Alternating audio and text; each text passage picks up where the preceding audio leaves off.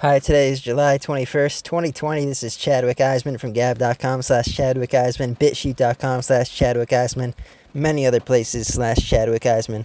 Today's topic is going to be about the two platforms that are currently competing with TikTok, which are DubSmash and Byte, two platforms that I've been using for around a week now, so I can give you an update on what I've learned over the week of usage.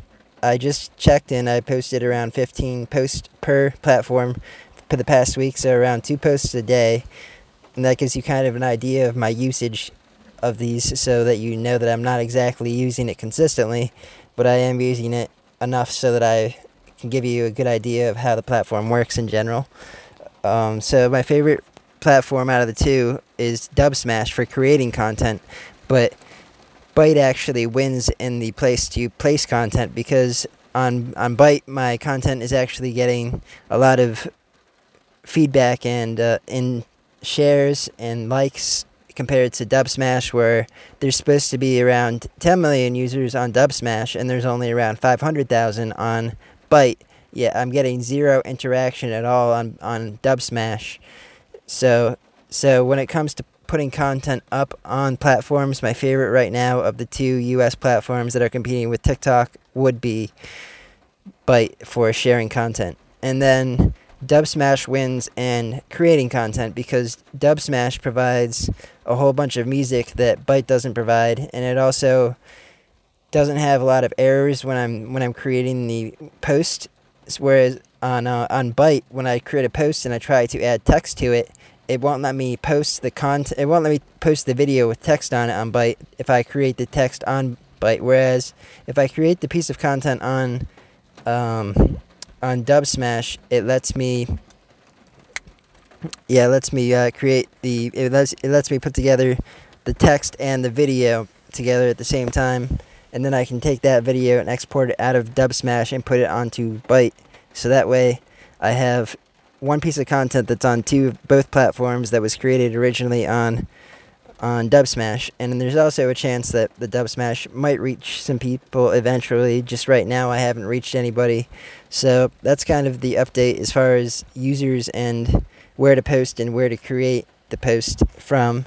Kinds of goes on that on that kind of my idea on my idea of what I think is a good way to to create content and post it out there.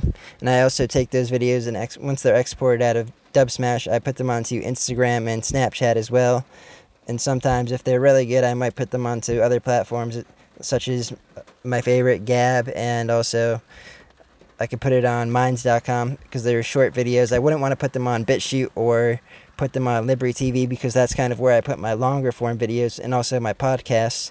And also, I have been starting to use possibly YouTube again a little bit, so you can check out my YouTube channel. It's actually Desire Design Pro is my YouTube channel handle that you would have to look up to find my content that I'm posting now on there, because I never, or I have a, I have an account named Chadwick Eisman, but it's not the, my main account, because I originally had made it on, on um, the Desire Design Pro, which was like years ago, before I was using my name for everything, where now I'm using my name for stuff. I also just got a LinkedIn, account, link, a LinkedIn, so if anybody wants to connect with me on LinkedIn, make sure to just hit that connect button and I'll connect with you as long as your account looks semi-legit.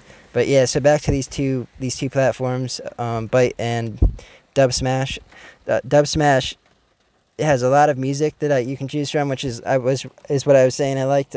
And also they, they provide sections for the music. So they'll have uh, most popular music, they'll have next to that most danceable music, they'll have next to that like certain genres of music. So it really gives you a lot of options like TikTok did, whereas Byte doesn't have any music, and it's more so Byte is like six second videos and DubSmash is thirty second to one minute videos. So on on DubSmash, I think that um, I'm gonna use that mainly for creating longer form short videos, and then to originally originate with, and then I put that onto Byte. And it's cut down to like thirty or to thirty second videos. Anyways, that's the end of this podcast. So peace out.